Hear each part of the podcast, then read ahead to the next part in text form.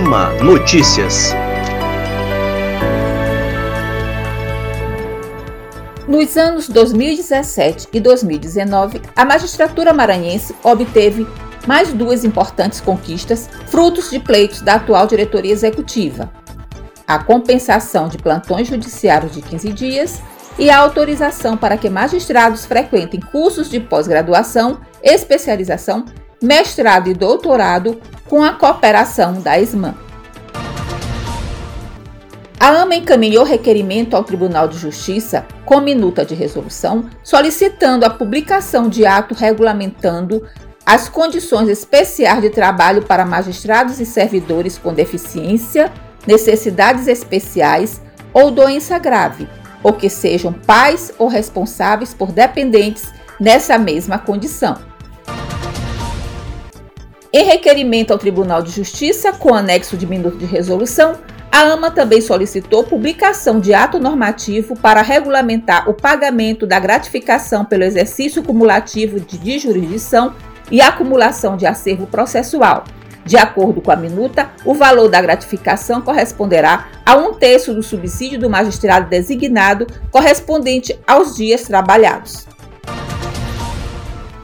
A AMA também solicitou ao Tribunal de Justiça que o atual horário de atendimento ao público, das 8 às 14, seja mantido até 6 de janeiro e após esta data, em definitivo. O horário fixado no período da pandemia tem contribuído para a economia de custos e despesas e também principalmente para o aumento da produtividade com o uso das ferramentas tecnológicas. O presidente da AMA, Ângelo Santos, participou de reunião no Tribunal Regional Eleitoral para tratar sobre a segurança dos magistrados nas eleições de 2020. Ficou definido que os magistrados serão consultados sobre as situações das zonas eleitorais e, em seguida, a Comissão de Segurança do TRE fará reunião para traçar todas as medidas urgentes e necessárias para garantir a segurança do pleito deste ano.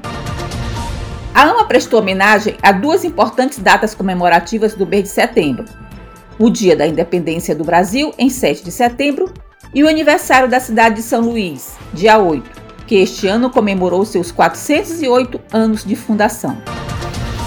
Em artigo publicado no site Migalhas, o segundo vice-presidente da AMA, juiz Olídice Barros, abordou a questão dos gastos do judiciário e defendeu a magistratura brasileira das críticas de setores da imprensa que acusam o Poder Judiciário de pagar subsídios altos para juízes em inícios de carreira.